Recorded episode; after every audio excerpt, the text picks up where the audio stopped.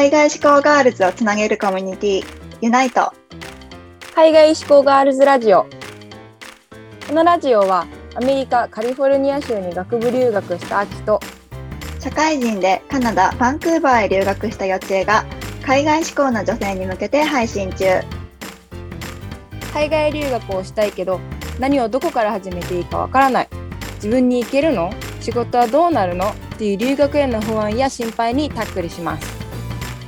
留学から日本に帰国後海外ロスや逆カルチャーショックで日本の生活に馴染めない。目標がわからなくなってしまった。海外留学の経験や英語を活かして自分らしく生きたい女性を応援するチップスをお届けします。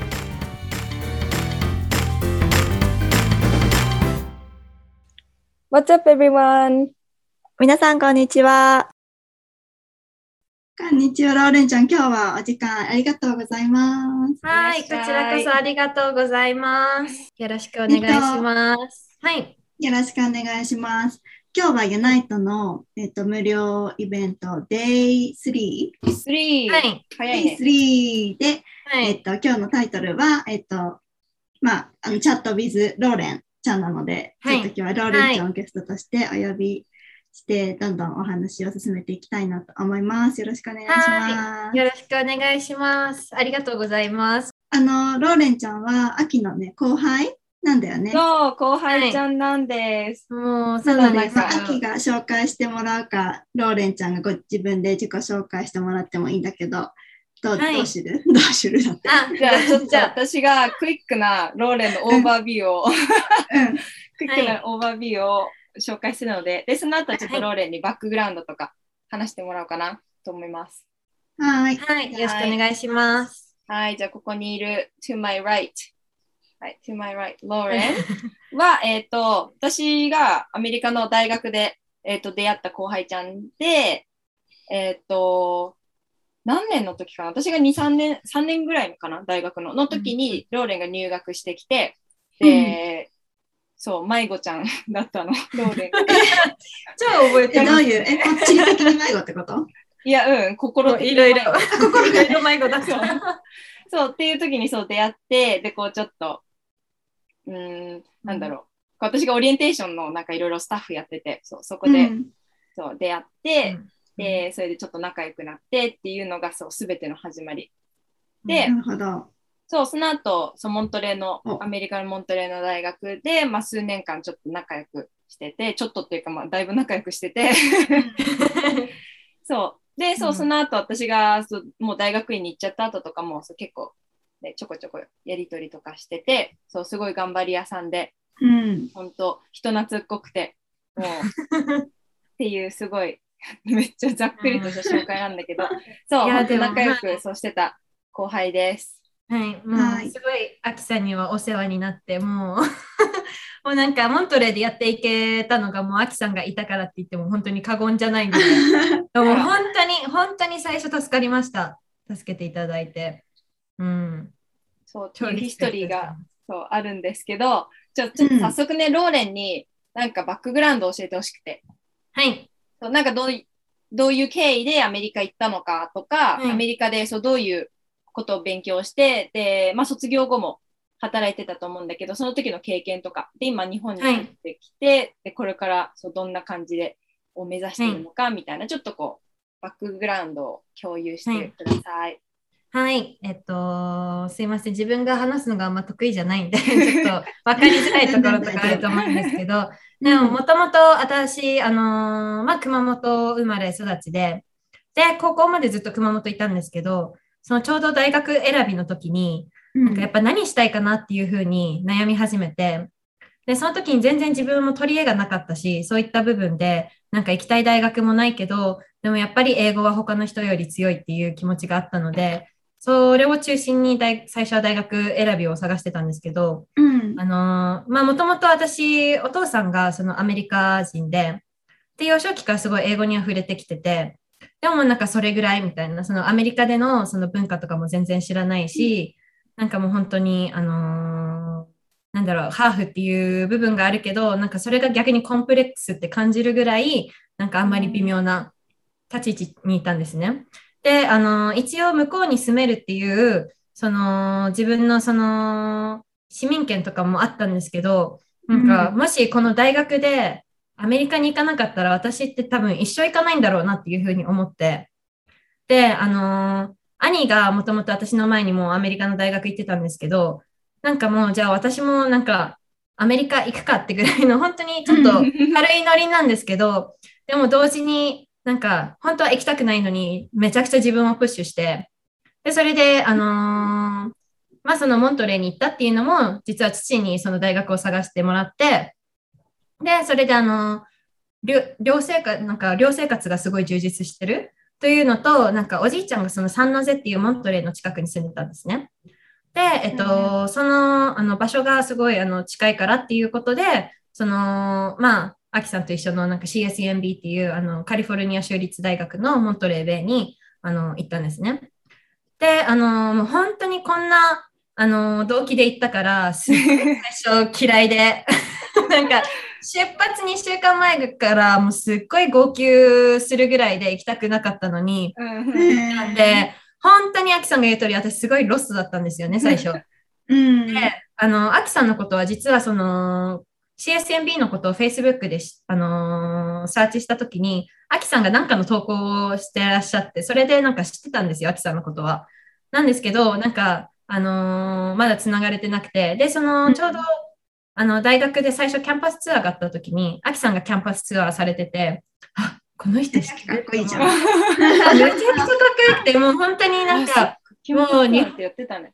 え、そうなんですよ。もうなんか日本から何も知らない状態で行った私からしたらもうアキさんすっごい輝いて見えて。そうだよね。もガイドとかやっちゃうんだもん、そうだよう、ね。そうなんですよ。もうなんかすごいなんかもう、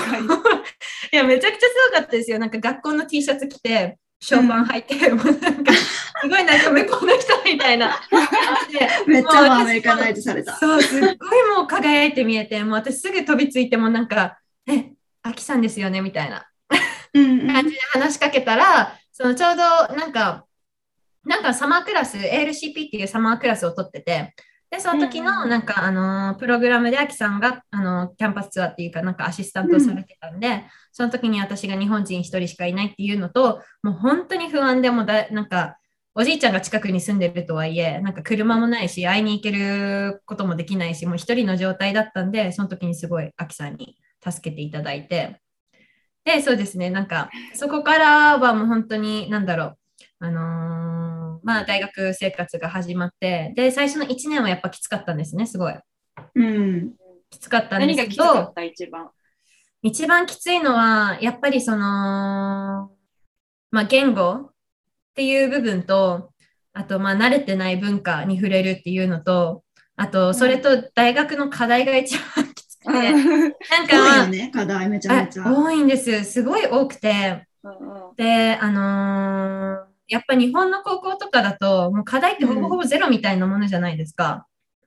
で、えっと、その中で、なんだろう、なんかエッセイとかの書き方も知らないし、うんで、あのそうだよね。そう、エッセイの書き方も知らないし、プレゼンテーションの仕方とか知らないし、なんかプレゼンテーションってなんか紙してこないからね。そう、紙見てするものだと思ったら、暗記もダメだし、紙見てもダメだし、もうなんか本当にもうなんか、ちゃんと言えるようにならなきゃいけないっていう感じの、うんレベルのものだったから、それができるようになるのも、すごい最初は勇気がいたし、うんうん。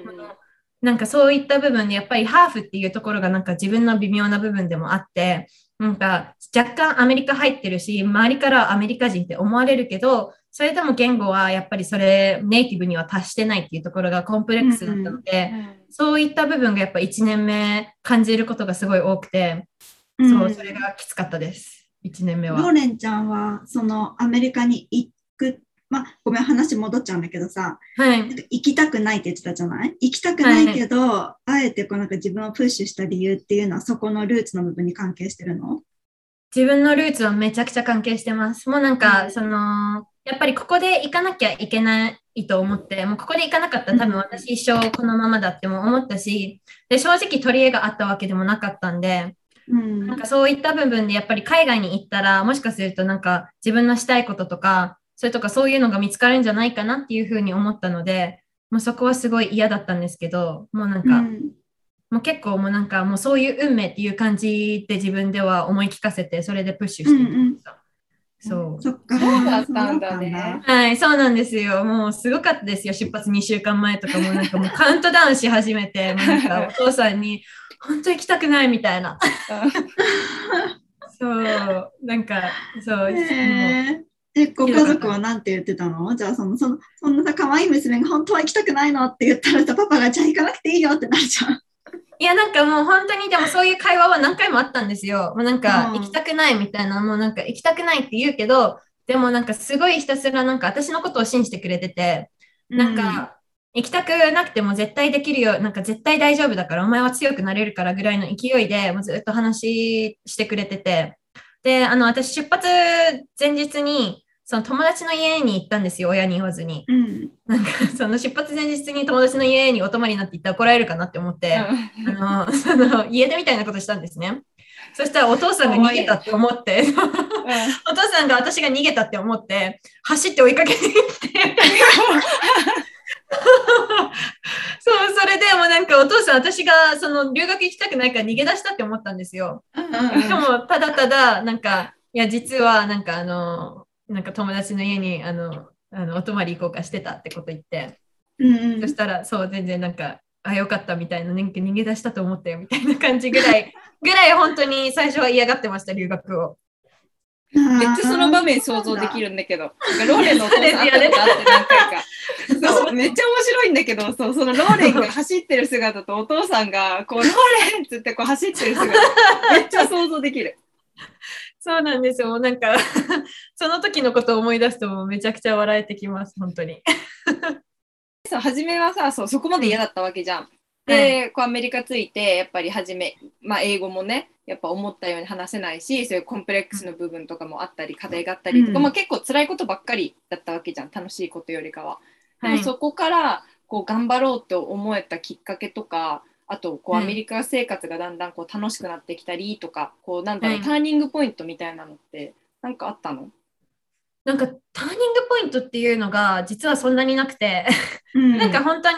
なんて言うんだろう、なんか、あのーもうひたすらなんか忍耐みたいな、最初の1年は。うん。うんううんん。最初の1年はすごい忍耐っていう風に感じてて、でも、うん。なんか、もともとすごい、あのー負けず嫌いの心とかはあったんで、うんまあ、なんか、あのー親もあのこんなに支えてくれてるし、自分のこと信じてくれてるし、もう大学は絶対に卒業するぞと思ってて、うんで、それでも4年帰ったら、なんか4年経って卒業したらもう秒で日本帰ってやるっていうふうに最初は思ってたんですね。そうだよね言ってたよね。はい、もう言ってました。すぐアメリカからもう日本に帰るとか言って。うん、もうアキさんにもそう、こんな国出てやるぐらい。もう早く帰りたいとかそう、もうなんかもうひたすらアキさんに会うたびになんか不満を言う子みたいな。なんかアキさんだけとかにじゃなくて、いろんな人に対して、なんか、あ、ローレンはもうなんか、you used to complain a lot みたいな感じで、もうなんか。すごい、もうなんか本当に不満有効ですごい、あの、もう多分有名だったぐらい、なんか、すごい有効だったんですけど。不満不満のローレンちゃんね、みたいな。は いでも、アキさんに、アキさんからのアドバイスとかすごい私、あの、もうアキさんが私の中でのゴールだったんで、本当に、なんか、手伝ってるんですけど、なんか、3ヶ月目が一番きついっていう言葉を覚えてて、うんでそれで1年経った時がやっとスタートだよ、みたいな感じで言われてたので、もう1年目はひたすら忍耐でしたね。もうなんか、その1年目経ったら、そっからやっとなんかちゃんと基礎が分かってみたいな、そっからいろいろつかめてくるっていう感じに言われてたので、もうその、もう1年はひたすら耐えて、でも本当になんかその通りだなって思いました。もうなんか、うん1年経って、ね。そう、なんか新しいその楽器が始まるって、その2年生になるっていう時に、もう自分の中で分かってくるんですよ。なんかアメリカがどういうのとか、とかなんか課題とかもそういうのとかも、なんか、あ、こういうふうにやっていけばやりこなしていけばいいんだみたいな感じとかが分かってきたんで、1年目は本当に学びのステージだったなって感じます。うんそう。で、そうですね、なんか、うん、なんか、まあ、あのー、1年経つ頃には、やっぱり、あの、友達とかもすごい、あの、でき始めてきたんで、で、なんかすごい、学校のいい部分としては、寮生活が充実してたんで、なんかもう、ほぼほぼ住んでる人たちみんなファミリーみたいな。そう、そうだよいいね。ね。あそすごいそこがなんか CSMB の好きなところでしたね。うんなんかうんうん。もう全然なんか図書館とかでもしょっちゅう会うし、なんかご飯とかもつ一緒だったり、もうクラスが一緒な人たちとかは、あ、またこのクラス一緒だね、みたいな。とかで一緒にグループ組んだりとかして、そういった部分で、やっぱりなんか寮生活っていうところはもう常に一緒な部分があったので、それはなんかこの学校にしてよかったなって今でもすごい思います。うん。で、なんかローレン、私のイメージだと、もうみんな知ってる、みんなと友達みたいなイメージだったもん。そう。なんかこの子も知ってんの、この子も知ってんの。なんか、そうなんですよね。なんか、なんかつながっていきましたよね。多分結構あんまり、へそう、部屋にこもってなくて、図書館とかでひたすら行ってたから、多分それで。逆にそれが良かったんだね。こう一人で引きこもるっていうよりかは、こう外に出て、そうだねある意味、その complain することで、こうなんか、まあちょっと友友達というか、こう何かつながりとかを見つけて、なんかそれがどんどんどんどんこう、大きくなっていったみたいなね。そうですね。でもやっぱりつながり、なんか友達の友達ってどんどんつながっていくみたいなのは本当に多くて、そう。で、それでなんかどんどんそこのグループがでっかくなっていってみたいな感じで、うんで、あのーなんかもう、あのー友達とずっとに一緒にいると、なんか友達作りっていうのが楽しくなってきちゃうから、うん 楽しくなってきちゃう 楽しくなってきちゃうから、あ、この人素敵って思ったら、もう自分からもうめちゃくちゃ話しかけたりとか、とか、え、一緒に行こうよ、みたいな感じとかで、そう、なんかそういった感じで、なんかあれですね、多分コミュニティは広がっていったのかなってはなんか思います。うんうんうんでうん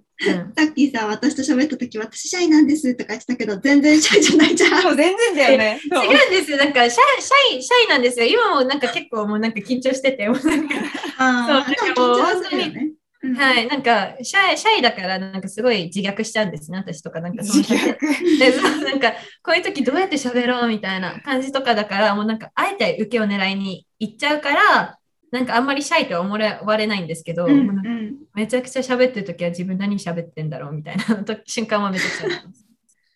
あ、ちょっと緊張すると喋っちゃうタイプなんかもね。あ、そうです。めちゃくちゃ喋ります、緊張すると。じゃあ今緊張してた？大丈夫？めちゃくちゃ喋ってますよね。めちゃくちゃ緊張してます。いやでもさ、は今からもう今ねもしそのライブ見てるくださってる方がいてその方が今からアメリカとか、まあ、どっか留学に行きたいっていう人が見てたとしたらめちゃめちゃなんか参考になる内容だったなと思ね。う。うん、よかったです。でも本当に、なんだろう、なんかでも行く前ってすごい、あのー緊張もするし、なんかやっぱ行った瞬間はきついけど、でも、終える頃には本当一生、なんかもう多分、もう、アキさんも幼稚園さんも、もう多分わかると思うんですけど、もう多分、あ、もう本当来てよかったって、もうなんか多分人生で一生忘れられない、なんか、うん、あの、思い出だなっていうふうにはめちゃくちゃ思います。うん。そうだね。うん。もう全部が懐かしいですね。いやうんうん、ね、本当そうだよね。はい。さこうローレンはさ、こう長年アメリカにさ、その後、いて大学も卒業して、で、こう場所を変えてさ、こう働いたりとかしてたわけじゃん。ではいそこからこう日本に帰ってくるって結構大きなこうディシジョンメイクメディシジョンメイキングだったと思うんだよね。はい。うん、はい。なんか、なんかそこのステップとかすごい、なんだろうね、あ決断したなとか思ったんだけど、なんではいこう、日本に帰ってきて、もう一度改めてこうなんだろうね、働こうみたいな感じで思ったの？はい。なんか、まあ、それも結構なんか、コロナっていう部分が、なんか自分の考え、いろいろなんか、うんあの、影響したなっていうふうに思ってて、うん。で、あのーもともとその、ロサンゼルスで働き始めたきっかけが、その、大学卒業時に、本当は日本に帰ろうって思ってたんですね。そうだよね、ええやって帰るって言ってたもんね。そう、秒で帰るって言ってたんですけど、なんか秒で帰るっては言ってたんですけど、なんか、あのーやっぱりなんか帰るってなったら、あれみたいな、なんか今帰ったらアメリカで学んだ4年間全部無駄にしちゃいそうっていう気持ちがあって、うん、で、そうなったら、あ、なんか海外で働きたいなっていう気持ちがすごい大きくなってきて、で、それを、なんか本当はその旅行会社の面接した時に日本で働くつもりで話してたんですけど、なんかその旅行会社が日本に帰ってきたら英語使う機会ないよって言われて、うん、あれ？みたいな、自分強みなくなるじゃんって思ったら、なんか、え、でも、うちのそのアメリカ支社の方でも募集してるから、そっちで働かないっていうふうに言っていただいて、ででその時に、はい。で、その時に、あ、じゃあちょっとやっぱりまだ痛いしって思ったんで、なんかそのアメリカで働くことを決めて、うんうん。でそこからまた全然もう誰も知り合いがいないロサンゼルスになんかもうこうと飛び出していったんですけど、うん。そうその時はもう最初はきつくてでもなんかそのモントレーと一緒でもうどんどんいるうちに友達とかもできてきてで仕事とかもなんかうんこのなんか仕事とかのギャップがすごいやっぱりすごくて、なんか向こうの方は、なんかワークライフよりパーソナルライフの方をすごいなんか重視する部分があったんで、うん。なんか日本の人たちが、日本のと友達とかがすごいなんか、あのー仕事で充実してる中、自分はあまり仕事で充実してないなっていう、なんか、そういったなんか、なんかまた違う悩みが出てきちゃって、で、なんかそんな中でコロナがちょうど始まったんですよ。うん。で、なんか、あのーまあコロナでやっぱり会社的にも難しくなって、もうなんか離れざるを得ない状況になった時に、うん。なんか一回考え直そうってなっちゃって、で、その時になんか、なんだろう、なんか、日本、日本って自分なんか住んでたけど、なんか日本のことって実際分かってんのかなっていうふうに感じた部分があって、なんかそのグローバルに将来的には活躍したいけど、なんかアメリカのことを分かっても、なんか日本のことそんなに分かってたら、なんか結局グローバルに活躍できる人にはなれないっていうふうにも感じたし、なんかやっぱり両方でもなんかすごい適応していける、なんか人になりたいって思っ時に、あじゃあここで一回あの日本に帰っても、なんかいいんじゃないかなみたいな感じの思いが出始めて、で、えっと、うん。その時にもうなんか、やっぱりしょうなんかずっとこの思いがあるんだったら、これをなんか、あのーずっとこの先持っていくよりか、早めに行動した方がいいかもしれないっていうふうに感じたところもあって、まあ、コロナを機にちょっと、じゃあこの家のリースが終わったら日本帰ろうかなみたいなうん。感じのふうな思いが出てきたんで、もう帰ってくるときはもう、もうなんか、もうこういう思いがあるんだったらもう突き通そうっていうことで、もう全部もうなんかうん、車も、アキさんからもらいただいた車も、家具とかも全部、車ももう全部、もうなんか売っちゃって、もうなんか、もう本当に弾丸で帰ってきました、うん。その時は。はい。だから、今からちょっと日本のあ部分とかで多分いろいろ苦労するのかなって思うんですけど、うんはい。なので、もう要はとりあえずもうなんか日本のことをあんま知らずにずっと向こうにいたので、これから日本でのワークカルチャーだったり、まあそれこそなんかあのー学生の時に自分が感じた日本と今住む日本って絶対違うから、そういった部分もやっぱ学びたいなって思って、今回は帰ってきました。うんなんか日本でこう生活することに対するこう意識みたいなのがさ変わった感じするよね。初めは、うんそう4年大学卒業した時は日本に帰ったらイコールこう英語を忘れちゃうとかその留学の経験をこう無駄にしちゃうみたいなこう気持ちだったのがでも逆に日本でこういう経験ができるとかこうプラスのなんかゲインのさ思考に変わったわけじゃん。はい。そうだからそれがねねこう日本でもこういう経験がしたいとか日本でこういうことが学べるっていう、そこの意識のチェンジはすごいなんか大きかったんじゃないかなって思う。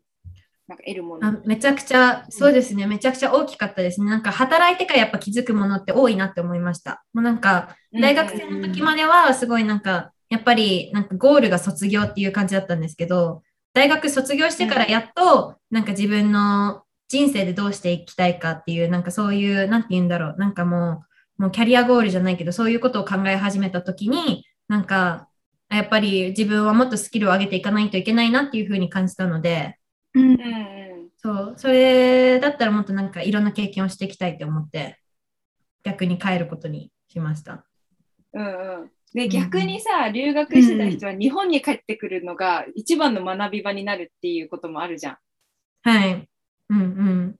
だからそこはちょっとすごいスケーリーなステップだけど日本にわざわざ帰ってきて日本で働くっていうのはある意味すっごい学ぶチャンスうん。だね、はい。で今になったら思うけどね。当時はなんはい。か怖いとか、むなんか日本帰ったらねなんかネガティブなことしかないとか思って、うんうんうんうん。いや、でもその考えは本当全然今思えば違いますね。そのこ大学卒業するときと、その、うん。今回日本に帰るってなったときに、やっぱうりんなんか考えすごい変わったなって思います、2年間で。うんうんうんうん。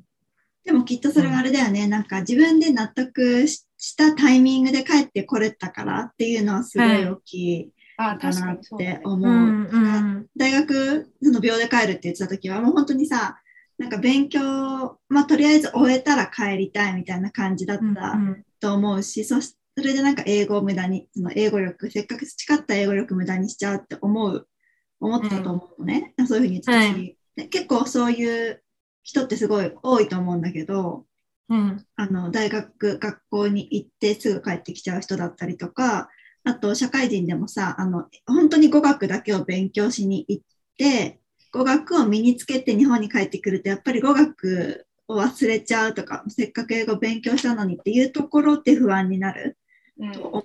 思うんだけどなんかローレンちゃんはもうそれを一段階すすごくもう大きく上回って、なんかこれをアメリカでゲインしたからなんかそれを逆にこうなんか日本に持ってって生かそうっていうそのプラス思考というかはいこれを持ってって逆になんか日本でやりたいことがある日本での新たなチャプターが待ってるから日本に帰るっていうところまで行けたことがすごくなんかね、うんうん良かったよね。うん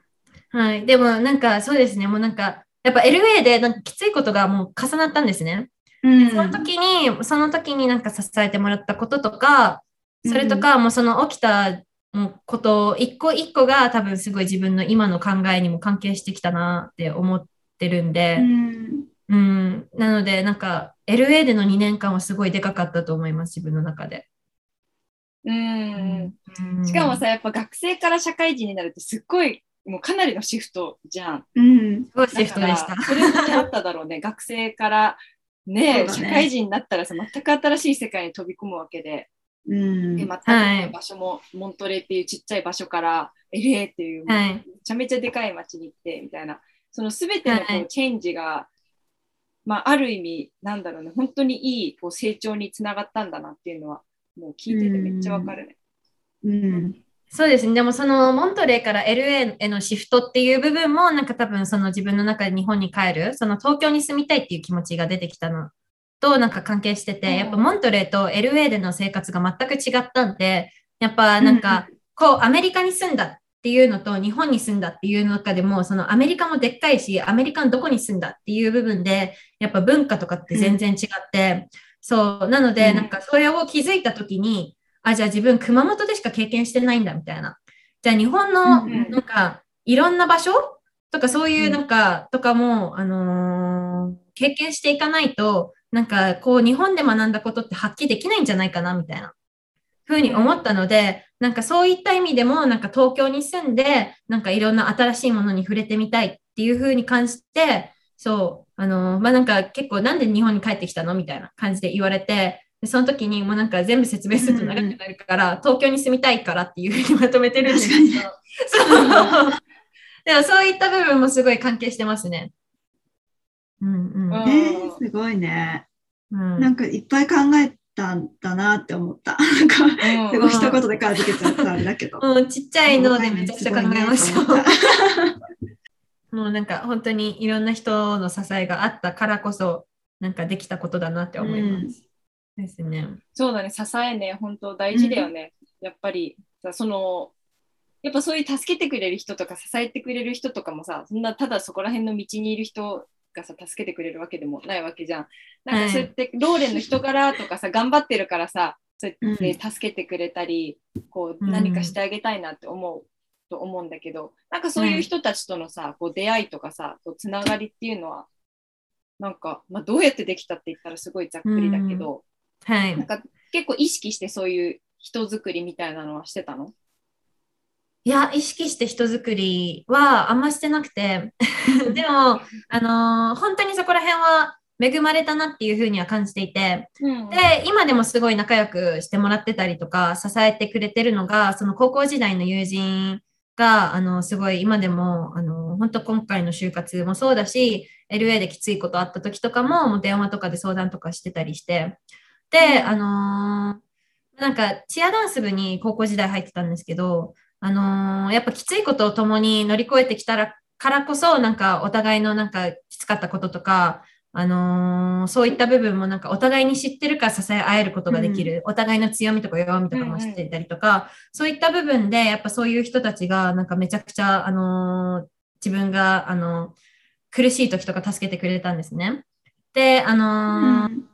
そう、それで、なんか、あの、おばあちゃんに、あの、すごい仲いいんですけど、そのことを話したんですよ。なんか、私は本当に友達に恵まれていて、こういう時になんか友達は助けてくれたみたいな感じとかで言うと、なんかそれは、なんかあなたが、なんか、同じことをしてくれた、同じことをしたから、なんかそういうふうになんか帰ってくるんだよ、みたいな、なんかすっごい心に残ることを言ってくれて。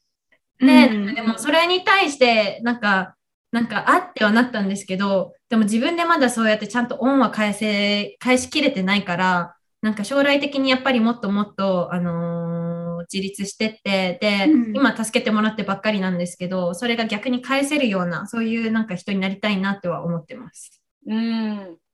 はい。いや、なんか素晴らしい今スピーチを聞いたみたい。いや、でも本当、アキさん、アキさんとかもすごい私の中で、そうん、いやもう、アキさんはもう本当に私のなんかもうライフゴールっていうぐらい、なんか、すごい 衝撃すごかったんで、なんか、なんか大学1年生の時とか壁に貼ってたんですよね。なんかアメリカでのゴールみたいな。アキさんみたいになるって言ってて。そうでえー、めっちゃアキさん可愛い。かわいい。そう、アキさんみたいになるって。そう。で、アキさんが一回私のお部屋に遊びに来てくれたんですね。うん。で、私的にはその張り紙が恥ずかしかったんですけど、アキさん私の机の上見てきたな、みたいな感じで。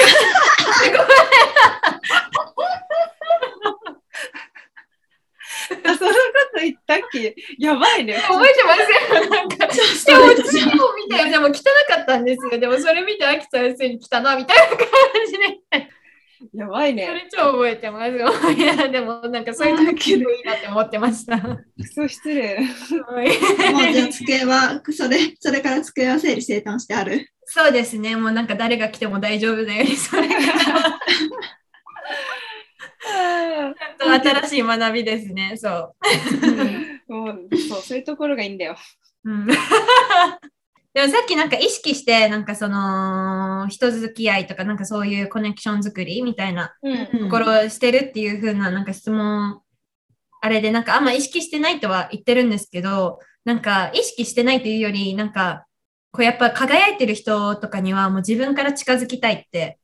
めちゃくちゃ思います。もうなんかやっぱりなんか自分に自信が溢れてる人とかだったり、うん。なんかやっぱり自分からいろいろ行動してる人とかって、やっぱり絶対一緒にいてもう学ぶことって多いし、うん。プラスにもなるし、そういった人にはやっぱ自分から近づいていきたいなって思うから、なんかそういった部分でもなんか、私の高校の友達とかの間ではみんなそういう人なんかもうキラキラしてる人みたいななんかそそのまま言うんですけど、やっぱそういう人には、なんか自分からも頑張ってもうなんかこう近づいていきたいなって思います。うん。うん。いや、それ大事だよね。やっぱこう、はい。自分が目指したいって思える人が、うん。こう近くにいるってすっごい大事だなって思ってて、はい。ちょうどさ、昨日、よっちえとその月の秋っていうそのライブをやってたんだけど、そうそこでも、そうなんか私もそういう目指したい人がいたから当時留学、はい。そうしてた時。で、はい。導いてくれる人みたいなそうメンターみたいな人がいたから、私もそうやってトランスフォームすることができたから、やっぱりの What we need is なんかメントとかうんなんかメンターとか何なんだろうね本当ゴールみたいな本当キラキラ輝いてる人がいるだけで、なんかもうそれだけでもあ自分こうなりたいってこうやる気が湧いてくるしさもうワクワクするしさ、はい。なんかやっぱそういう人って絶対にそう人生の中で必要だと思う。特に女性ね、うん。そう女性ですごはいくキラキラしてる人、はい。なんか、それこそ私お、おばあちゃんがすごいもうなんか、もう本当にもうなんか自分のおばあちゃんなのかってぐらい、うんなんかかっこいい人で、うん。で、なんか、もともと、あの、仲良くなかったんですね、おばあちゃんと。それこそなんかあんまり英語とかも好きじゃなかったし、うんなんか、うんもう子供育っ育ったのが日本で、おばあちゃんずっと LA でみたいな、なんか距離もあったから、全然なんかあんまり、あの、一緒になんか、いる機会とかもなくて、で、おばあちゃんすごい厳しい人なんですよ。だからもともと苦手で、その、連絡するときとかもすっごい緊張してたぐらいだったんですけど、そうなんだそう、え、もう本当にもうなんか、もうなんか、あ、もう大丈夫かな、これメール送っていいかなって、毎回もう何回も見直すぐらい、そう、緊張してたんですけど、なんか LA に引っ越してやっぱ距離が近くなって、で、うんそこからなんか、あのーコミュニケーションすることが多くなったんですね、普通にテキストとか。そういった部分で、なんかおばあちゃんと、あのー話すようになって、で、一回めちゃくちゃ怒られたんです。その、なんかおばあちゃんと約束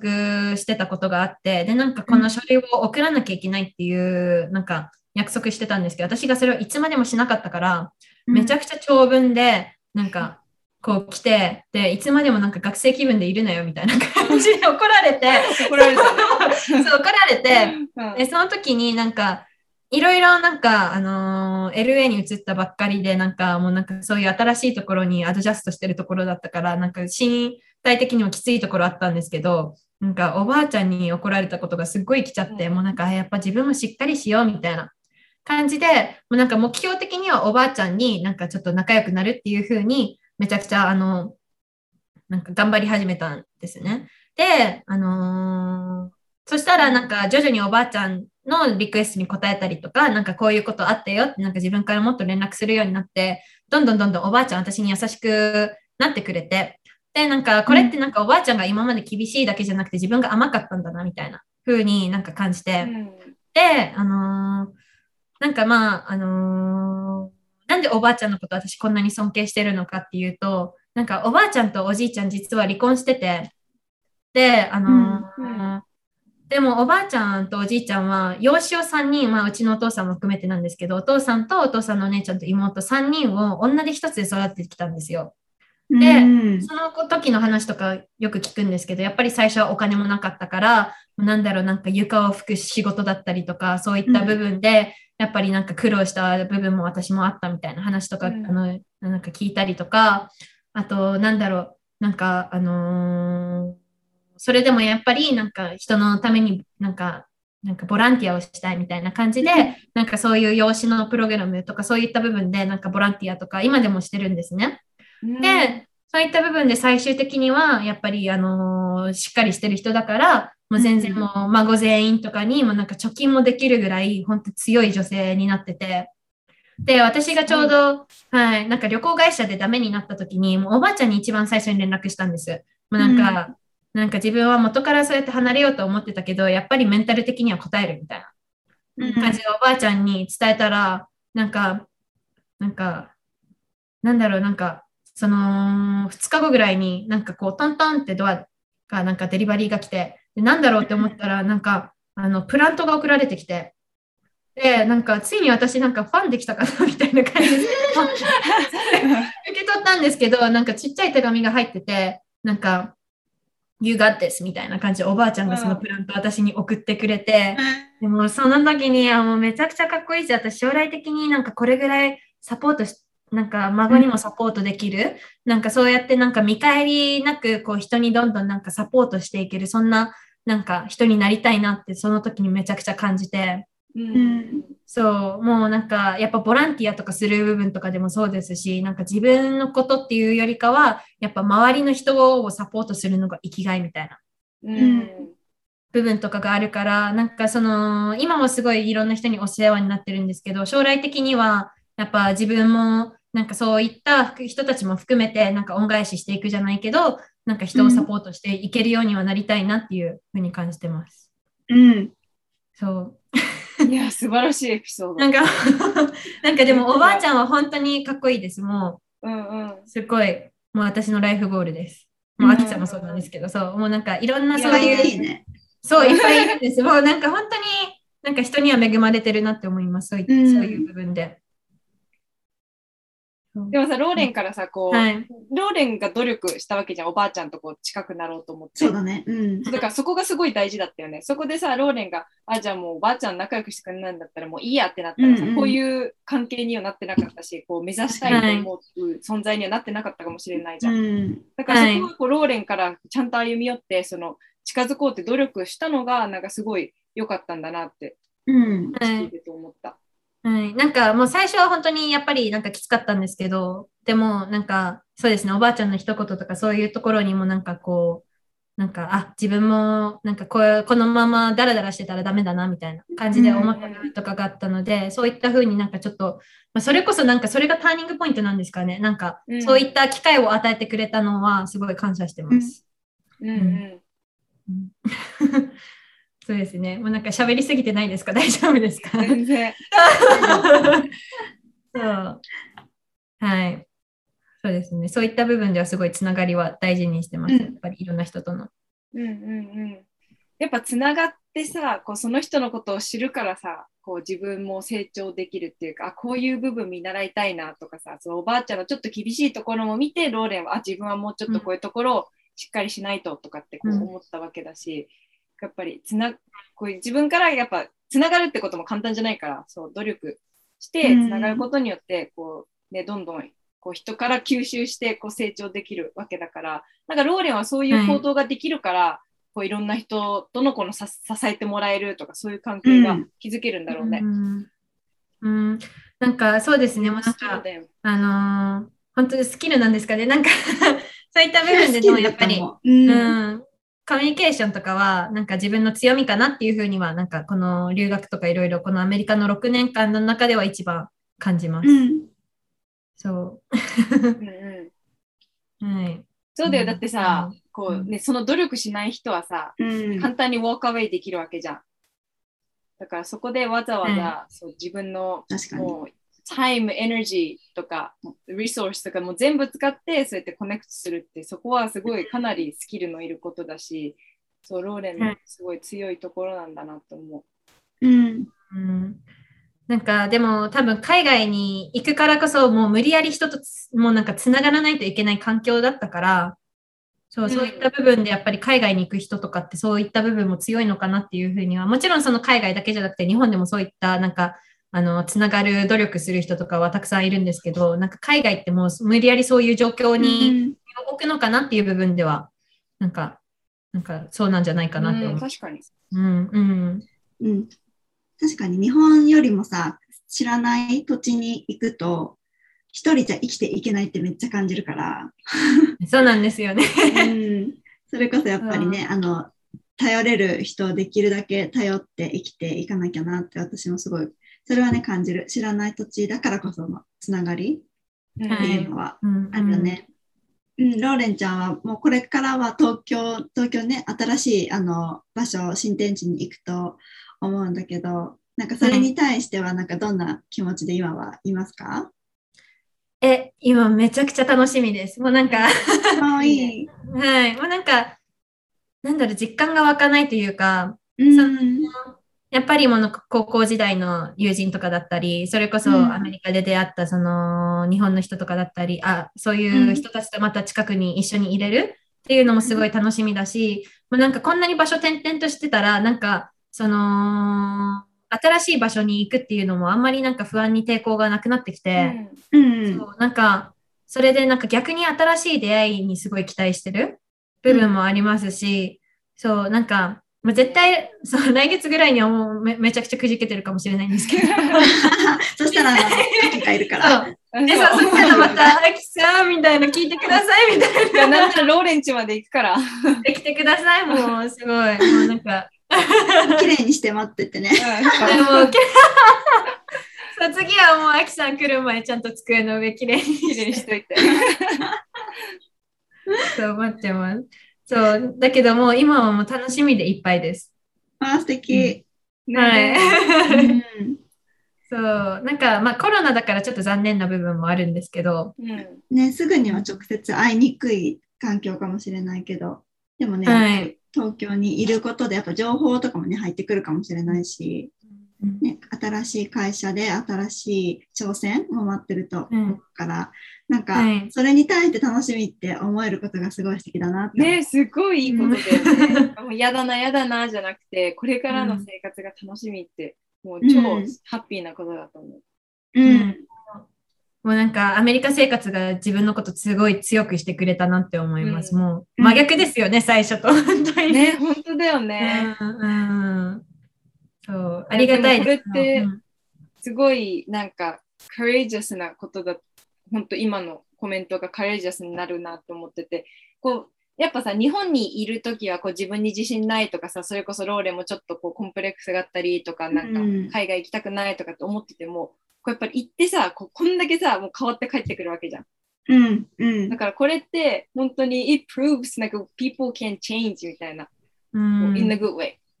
だから、うんうんうんうんなんか本当にこうね、留学迷ってる人とか、自分に自信なくて、なんか留学なんか行けないとかって思ってる人でもさ、本当に信じてほしいよね。もう変われるって。うんいやなんかきついことを乗り越えるからこそも成長できる部分って本当にこういうことだなって思います。うん。そう、なんか自分で言うのもあれなんですけど、でも私だけじゃなくて、本当にいろんな人を見てきて、それが分かってるから、本当になんだろう、怖いって思うんじゃなくて、そこになんか一歩踏み出したら全然もう変われるからってもうんうん。う思ってほしいですね、みんな。めっちゃ素敵。そうなんかさ、ちょっとね、あの、そう私たちがさ、やるユナイトっていうコミュニティはさ、こんな感じでこう帰ってきた人とか